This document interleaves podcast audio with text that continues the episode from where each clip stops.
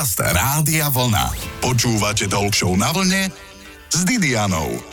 Realitný maklér musí poznať realitu. Mal by vedieť, aká je aktuálne situácia, mal by sledovať trendy na trhu a zháňať si robotu, riešiť rozhodných aj nerozhodných kupujúcich a predávajúcich. Išli by ste do toho, baví vás sledovať, ako ľudia bývajú. To nie je 8-hodinový pracovný čas. Tu platí, že zarába ten kto, však ale to nemusím teraz povedať hneď všetko naraz. Počkám na hostia, dnes je ním realitný maklér. Je tu to práve poludnie, počúvate vlnu. Počúvate Talk na vlne s Didianou.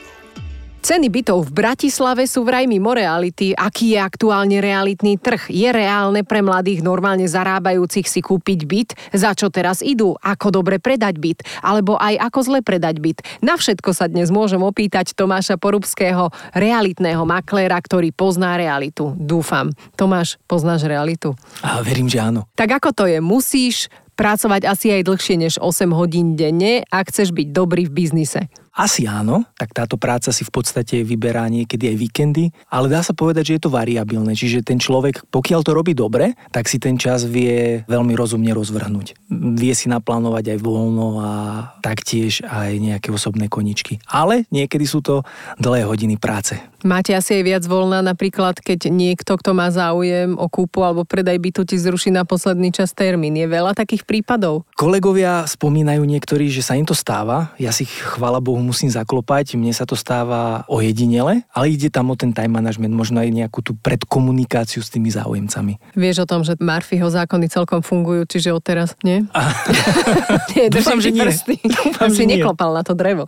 Tomáš, ako často sa mení realita na trhu s bytmi? Tak v podstate teraz sme prišli do nového ekonomického cyklu, ktorý kvázi prišiel po cca 20 rokoch. Nerátam samozrejme tú krízu v roku 2008, ale tak... Prečo ju nerátaš? Tak od toho roku 2000 v podstate prišiel ekonomický cyklus, ktorý z 13-percentnej zadlženosti sa kvázi vyšplhal až do tej 74-percentnej zadlženosti domácnosti. To znamená, že od toho roku 2000 ľudia priebežne začali brať viac hypoték. Teraz sa v podstate tá karta trošku obracia, čiže tie úroky nám vystrelili, aj keď sú stále možno v takom západoeurópskom meritku takým štandardom by som povedal, Mm-hmm. Ale tak viete, pokiaľ ste mali doteraz niektorý možno aj 0,8% úrok, keď v podstate teraz banky avizujú 4, 5, možno časom budú aj 6% úroky, tak je to možno aj taký mierny šok na tom trhu. No je to dosť veľký šok, akože keď to tak počúvam, že už teraz koľko človek platí, keď má, čo ja viem, 1%, takže oni nám ho môžu stále zvyšovať, áno? Že už mám nejaký úver a oni mi ho môžu zvyšovať ten úrok. Pokiaľ Nie, uh, nemáš fixáciu, no. tak áno, ale v podstate teraz v najbližších rokoch, možno ten tento a skôr možno ten budúci rok príde veľký podiel tej strednej vrstvy ľudí, ktorí si zobrali teda tú hypotéku, tak príde k tomu, že tie fixácie sa im budú meniť. A môže tam kľudne nastať to, že z 1% úroku vyskočia na 5 a viac percent. A to nechceme. Čo s tým? To musím rýchlo splatiť, alebo predať byt, alebo čo mám robiť? tak uh, s tým predajom bytu, áno, tak v podstate, kto by už kvázi musel riešiť aj takúto situáciu, tak áno, nie je to pozitívna správa. Kde ale... budem bývať? to, na toto mi nevieš odpovedať. Dobre, ok, ďalej. Na to žiaľ nie. tak čo by mal robiť? No hlavne si to nejako prepočítať. Že kde, v akých číslach sa bude vedieť, alebo bude kvázi hýbať, keď mu tie úroky vystúpajú. No a na základe toho sa rozhodnúť už teraz. Čiže čo sa robí na trhu teraz? To je otázka tak e, dopyt nám klesol. Dopyt v podstate v priemere, myslím si, že všeobecne v Európskej únii klesol o cca 52%. Dopyt po bytoch. Dopyt po nehnuteľnostiach. V podstate ten ošial, ktorý tu bol, keď boli tie úrokové sadzby viac menej pod infláciu, lebo inflácia bola v tej dobe asi 3%, keď boli úroky 1%, tak to kvázi vyzeralo tak, že sa neoplatí nezobrať hypotéku. Len človek, keď si berie hypotéku, tak nemôže rozmýšľať len počas doby tej fixácie, ale musí pozerať na ten horizont toho, že to je záväzok pre niektorých niektorých aj na 30 rokov. A teraz čo s tým, že keď mi skončí fixácia a tak ďalej? Čo s tým si povieme už o chvíľku. Rozprávame sa s Tomášom Porubským o situácii na realitnom trhu. Ale neviem, či sa mi to chce o tom rozprávať. Ale chce sa nám rozprávať, však sme zvedaví, že čo bude. Počúvate Talk na vlne s Didianou.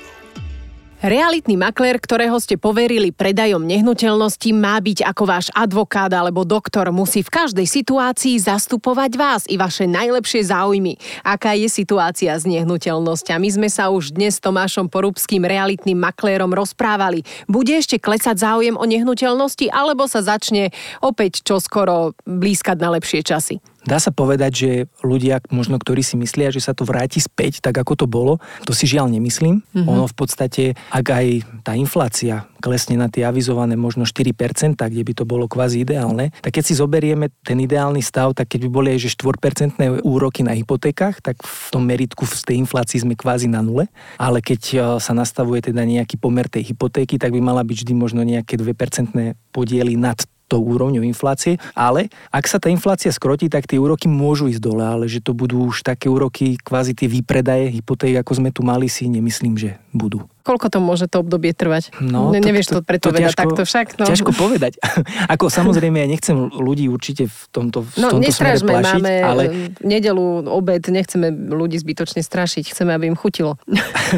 akože áno, čiže nechcem ich strašiť. Tie úrokové sadzby ešte určite porastú, nebudú to možno také rapidné narasty, ako sme mali do posiaľ, ale je tendencia, že niekde možno v priebehu budúceho roka by to kvázi trošku mohlo sa znižovať. Ale hovorím, že nebudú to tie pod 1% úroky, ako sme mali. Býva situácia iná na Slovensku a napríklad v Čechách. Môže sa stať, že u nás ceny bytov strašne klesajú a v Čechách je situácia na trhu pokojná, aj keď ty si vlastne spomínal, že celá Európska únia je to s tými nehnuteľnosťami tak, že klesa dopyt. Pri Česku treba povedať, že napríklad ten realitný trh len v Prahe je trikrát väčší ako v Bratislave, čiže pojme oveľa toho viac aj tých investičných príležitostí. Všeobecne možno tá ekonomická ekonomická sila v Čechách je silnejšia ako na Slovensku. Oni tam už prešli teda nejakým tým cyklom tým, že majú vlastnú korunu, čiže nemajú euro, ako máme my. Možno sú o niečo pred nami, že oni tam mali tie úroky aj doteraz vyššie a že tam sa tá situácia pomaličky dáva do poriadku, ale treba povedať to, že pokiaľ nebudú klesať hypotéky, tak ten dopyt sa výrazne nejakým spôsobom nezvyši. Čiže to môže byť aj takéto avizovanie, že ani nie porovnaní s Čechami, ale pokiaľ by aj u nás začali tie úrokové sadzby klesať, tak by v horizonte nejakého obdobia obdobia určite aj ten dopyt sa zvyšoval. A keď ešte môžem povedať jednu dôležitú vec. Musíš. Mm, tak ono v podstate ten potenciál tej východnej Európy, do ktorej teda patríme aj my, aj Česko, tak v horizonte desiatich a možno viac rokov je tu potenciál, že ceny nehnuteľnosti budú vyššie o 14% ako sú dnes. Čiže ten rastový potenciál cien tých nehnuteľností tu bude. Len teraz sme v situácii, ktorá môže trvať niekoľko mesiacov alebo prípadne niekoľko rokov, závisí od veľa faktorov, kde bude kvázi ten trh tak trošku spať, ale potom v podstate ten dopyt po tých nehnuteľnostiach tak prirodzene príde. Však toto, že maminy nežne asi vyhodia svojich synov z bytov, že sa mi už nebude chcieť prevádzkovať mama hotel, po prípade otcovia dohovoria cerkam, že nájdi si už niekoho poriadného a nebude im prekážať, že si dievčata nájdu aj staršieho, ako sú oni tatinovia. Hlavne nech sa odsťahujú. Ťažko je ľahko bývať. Aj o tom sa dnes rozprávame s realitným maklérom Tomášom Porubským. Počúvate Talk na vlne s Didianou kde u nás najviac stoja byty a reality a nehnuteľnosti. Aj to sa pýtam realitného makléra Tomáša Porubského. Stále je to hlavné mesto a Tatry? Bratislava určite, v tom duchu, že v podstate v centre mesta, napríklad trojizbové byty, tak zaznamenali aj medziročný nárast tých cien. Ale tak všeobecne áno, Bratislava, v Bratislave napríklad aj v Ružinove, čo sa týka bytov, tak viem, že tam klesli cirka od tých cca 10%. A inde? Tak napríklad západné Slovensko a východné Slovensko, tak väčšinou napríklad aj tie staršie nehnuteľnosti, neprerobené nehnuteľnosti, tak tam ten prepad môže byť kľudne 25%. Mm-hmm. Niekde aj viac. Čo sa týka nehnuteľnosti a prepaduje ceny, tak najviac závisí od lokality. Čím je tá lokalita lepšia, a zaujímavejšia, teda je tam prirodzený dopyt, tak aj tie ceny tá lokalita vie skôr ustať, ale fakt ten dopyt v podstate celoplošne na celom Slovensku išiel dolu. Môžeme teda použiť takú ľudovú múdrosť, že kupujte byty v lepších lokalitách než horších, áno? Áno, len treba rátať... cenu, ďakujem veľmi tak, pekne. treba rátať, že v dobrých lokalitách tie ceny sú aj vyššie. Však toto, ale zase si ju môžu zachovať tú cenu a stále neklesajú na hodnote. A keď sa teda rozhodnem predať byt, lebo to jednoducho šípim, že neutiahnem finančne, tak eh, kedy je ten správny čas? Už alebo neskôr? Pokiaľ niekomu končí fixácia. A ešte stále akože tú nehnuteľnosť kvázi vie splácať aktuálne, ale keď si to premietne teda napríklad v tej Excelovskej tabulke, že ako by ten úrok mohol vyzerať, keď mu tá fixácia skončí. A keď tam ten človek príde na to, že z 1% výjdem na 6% a jednoducho mi to už nebude vydávať, tak je lepšie ten predaj začať možno teraz, ako potom, ak by sa ten človek možno dostal do nejakých problémov a musel by tú nehnuteľnosť predať skrz iniciácie banky a tak ďalej. Čiže... No toto ani radšej nespomínajme, jaká iniciácia banky. Dobre, chcem predať byt, čo mám robiť? Ako dlho sa predáva taký byt, aby to bolo pre mňa výhodné? No, Ako pre predávajúceho? Tak v podstate najzákladnejšie pri predaji nehnuteľnosti si ujasniť nejaké tie očakávania, to znamená, že prvým faktorom asi najzásadnejším je správne nastaviť cenu nehnuteľnosti. To by ma poradiť niekto ako ty, áno, realitný áno, makler. Áno. Ono sú dve veľmi dôležité veci. Že väčšina predávajúcich si najskôr robí prieskum na realitných portáloch. Áno. To je klasika. Že... A to je dobré či zle? Je to klamlivé. Lebo Prečo? Tie, veľakrát tie ceny nezodpovedajú realite, lebo sú dve ceny. Je ponuková cena a je realizačná cena. Ponuková cena je taká, že ktorú môžete ponúkať, ale v podstate nič z toho nebude, lebo o tú nehnuteľnosť nebude mať nikto záujem. A realizačná cena je tá, ktorú vie napríklad ten realitný makler, ktorý v podobnej lokalite realizoval už viac transakcií a vie, že za akú cenu som tam tú nehnuteľnosť reálne predal. No a keď človek pozera práve na tých realitných portáloch, tak tam vidí skôr viac menej možno len také želania tých predávajúcich, že za čo by tú nehnuteľnosť chceli predať. Preto tým najzásadnejším faktorom je správne určiť cenu nehnuteľnosti a tomu potom prispôsobiť celú tú stratégiu toho predaja. Čiže mám ísť radšej nižšie s cenou ako vyššie? To nie, to nie. No tak každá ako to mám rozumieť? Každá nehnuteľnosť má svoj cenový potenciál.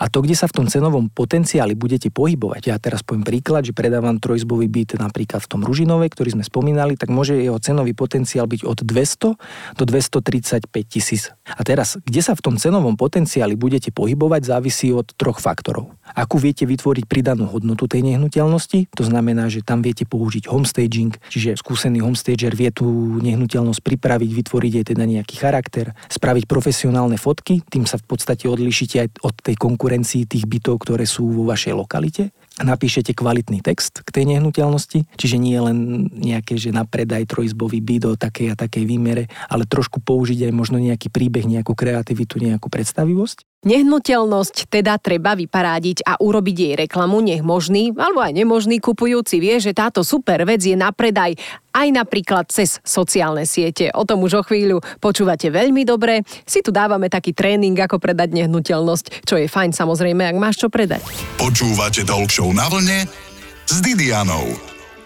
Hosťom v talk show na vlne je Tomáš Porubský, z ktorého ťaháme dobré rady o tom, ako sa predáva nehnuteľnosť, ktorú nepotrebujeme, chceme sa jej zbaviť, ale na druhej strane zase chceme, aby sme z nej dostali čo najviac. Dôležité je ju trochu nastajlovať, vymaľovať, pridať doplnky, potom dobre profi nafotiť a potom... Tým druhým veľmi dôležitým faktorom je reklama. Čiže ak dáte nehnuteľnosť len na realitné portály, tak oslovíte istú časť cieľovej skupiny, ale tu by som určite pouvažoval aj o správnom nastavení reklamy na sociálnych sieťach, kde viete tiež zasiahnuť veľký podiel toho trhu. Hej, už to tam fičí? Fičí to. Uh-huh. no a posledná taká, dá sa povedať, že najkľúčovejšia vec je obhliadka. Čiže pri obhliadke už príde konkrétny záujemca, ktorému sa to môže páčiť a teraz je veľmi dôležité, aby tá nehnuteľnosť bola správne pripravená na tú obhliadku. Dobre, ako si pripravím nehnuteľnosť na obhliadku? Asi upracem, nie? No, čistota je základ. Čistota, Dobre. vyvetrané, môže byť napríklad aj vôňa čerstvo zomletej kávy. To pomáha pri predaji? Určite, lebo to vytvára atmosféru domova. Dobre, tak si pripravte kávičky. Nemusíte ich dávať, len pomeliete kávu, hej, sa ušetríte. No a potom je veľmi dôležité správne prezentovať tú nehnuteľnosť, lebo keď niekto predáva tú nehnuteľnosť sám, tak tam veľakrát vkladá ten svoj pocit spätia s tou nehnuteľnosťou. Ano. A niekedy si môže dosť uletieť a rozprávať veľmi veľa, čo toho kupujúceho kvázi zaujímať nemusí. Áno že mi to zomrela mamička, mám k nej veľmi, áno, a no už to, že teda, že no. To by bol už problém, no. ale ide skôr o to, že vy by ste sa toho záujemcu mali skôr správne pýtať. Prečo si tú nehnuteľnosť prišiel pozrieť, čo ho na tej nehnuteľnosti zaujalo, aký tým nehnuteľnosti hľadá. Čiže zaujímať sa od toho kupujúceho, áno? To je najdôležitejšie pri obhliadke. vy máte ale pekné šaty. Čo vás vedie k tomu, že práve tu chcete bývať? Predám to len do dobrých rúk, mu môžem povedať. No s tým môžete zvýšiť exkluzivitu mm. tej nehnuteľnosti. No jasné, hneď si pridám 7 eur. ale áno, skôr sa zaujímať od toho človeka. No a na základe toho, čo vám povie ten záujemca, tak na to to sa potom zamerať. Čo väčšinou hovorí záujemca? Chcem mať balkón a potrebujem, aby tu svietilo slnko, ja neviem, 15 hodín. tak mu idete ukázať balkón a ukážete mu, že tam svetlo svieti 15 hodín. Uh-huh. Alebo už vopred vám ten človek povie nejaké parametre, ktoré už tá vaša nehnuteľnosť nebude splňať a už teda viete, že ten záujemca pravdepodobne tú vašu nehnuteľnosť nekúpi. Lebo niektoré kľúčové faktory, ktoré sú pre neho dôležité, mu chýbajú, ale pokiaľ je dobre spravená tá ponuka, tá prezentácia tej nehnuteľnosti a je tam spomenuté všetko, čo má byť, tak väčšinou ten záujemca nepríde, pokiaľ tá nehnuteľnosť nesplňa to, čo hľadá. Čiže preto je dôležité tú prezentáciu spraviť dobre, lebo potom budete mať veľa zbytočných obliadok. Áno, a ešte môžete aj vy ako predávajúci vlastne zvýšiť ešte nejakú tú atraktivitu, nie? Poviete, že tuto otvorili teraz detský kútik, čiže budete mať pokoj od detí, alebo že tu vpravo sa chodia venčiť psi a stavajú tam ihrisko pre psy. Áno, presne toto alebo sú tie veci. že tu je terasa pod našim oknom do desiatej, že otvorená, to zamlčíte večer.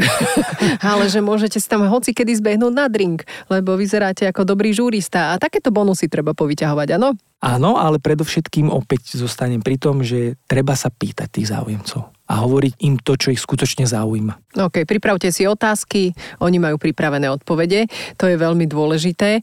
Vydekorovať byt, to si normálne môžem na to aj niekoho najať, som počula, aby bol krajší. Homestagerka sa tomu hovorí profesionálne, no a v podstate sú to ľudia, ktorí majú taký ten cit, že keď sa pozorú na priestor, tak z neho niečo cítia, vedia to potom vlastne aj farebne vytiahnuť, čiže sa tam používajú rôzne dekorácie. A príde homestagerka a už ten byt nebudem chcieť predať, pretože sa mi tam zapáči a to už už kto potrebuje. V každom prípade predaj a kúpa nehnuteľnosti má svoje zákonitosti. Platí ale, že rozhodne si nechajte čas na rozmyslenie. Rozmýšľa sa dobre aj pri vlne. Hosťom je dnes Tomáš, realitný maklér. Počúvate Talk na vlne s Didianou. Realitní makléri majú svoje finty, ako predať byt, ale môžete ich obkúkať aj bez makléra. Rozprávame sa o tom s Tomášom Porubským. Máme tu modelovú situáciu, predávame byt, chceme za ňo čo najviac, nafotili sme ho nie z auta, ale máme kvalitné foto. A čo písať a čo nepísať pod inzeráty konkrétne, Tomáš? No treba sa v prvom rade zamyslieť nad cieľovou skupinou. To znamená, že čo tá nehnuteľnosť vie ponúknuť tomu, kto si ju kúpi preto treba rozmýšľať teda aj nad textom práve v takejto forme, že peknú fotku máme, to sme sa už teda bavili a teraz ten text by mal predávať nejaký úžitok. To znamená, že čo ten daný záujemca môže tou nehnuteľnosťou získať. Keď je veľká záhrada, tak napríklad môže tam grilovať, alebo môže tam tráviť čas s rodinou, s alebo deťmi. môže kosiť celé dni. Alebo môže kosiť, a nebude to baví. nič iné. Dobre.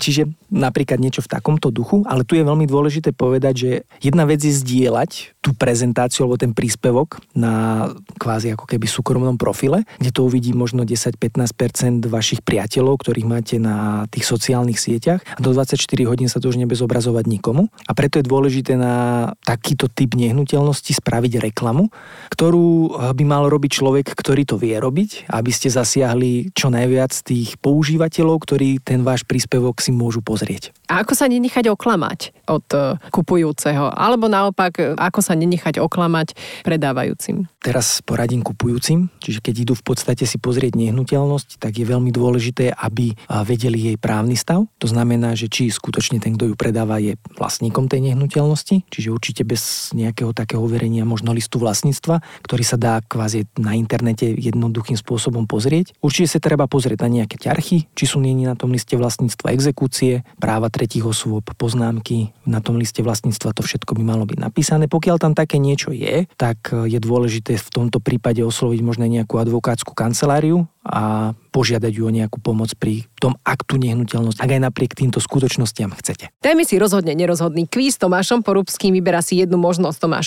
Predávať byt radšej teraz alebo o pol roka? Teraz. Kúpiť byt radšej od rodiny alebo od cudzieho človeka? To je ťažké. Od cudzieho. Vybrať si radšej prízemie alebo 20. poschodie? 20. poschodie. Prečo? Prízemné byty bývajú väčšinou ťažšie predateľné. Keď by som býval na 20. tak eh, by som mal asi pocit takého väčšieho súkromia a peknejší mm-hmm, výhľad. Áno, a lepšie nohy, ak tam nie je výťah. A hlavne Ra- sa nemôžem bať výšok. Radšej mať byt vedľa výťahu alebo nad reštauráciou? Vedľa výťahu. Bývať radšej vedľa diálnice alebo vlakovej stanice? Vlakovej stanice. Vybrať si radšej balkón alebo loďiu? Loďiu. Radšej predávať byť zariadený alebo nezariadený? Zariadený. Bývať radšej na opustenom ostrove v Karibiku alebo radšej na neopustenom ostrove v Grécku? V Karibiku. Investovať radšej do apartmánu v Tatrách alebo na Cypre? No, mm. ja v Tatrách to mám pod nosom. Asi aj ja by som radšej v Tatrách investoval. Obed s rádiom vlna alebo rádio vlna s obedom? Obed s rádiom vlna. A realitné múdro na záver? Predávajte vždy s človekom, ktorý v danej oblasti je odborníkom. Tedy v podstate uh, viete z toho minima vyťažiť maximum. Našim hostom bol Tomáš Porubský, realitný makler. Ďakujem za návštevu. Ja veľmi pekne ďakujem tiež za pozvanie. Počúvajte Talk Show na vlne s Didianou každú nedeľu po 12.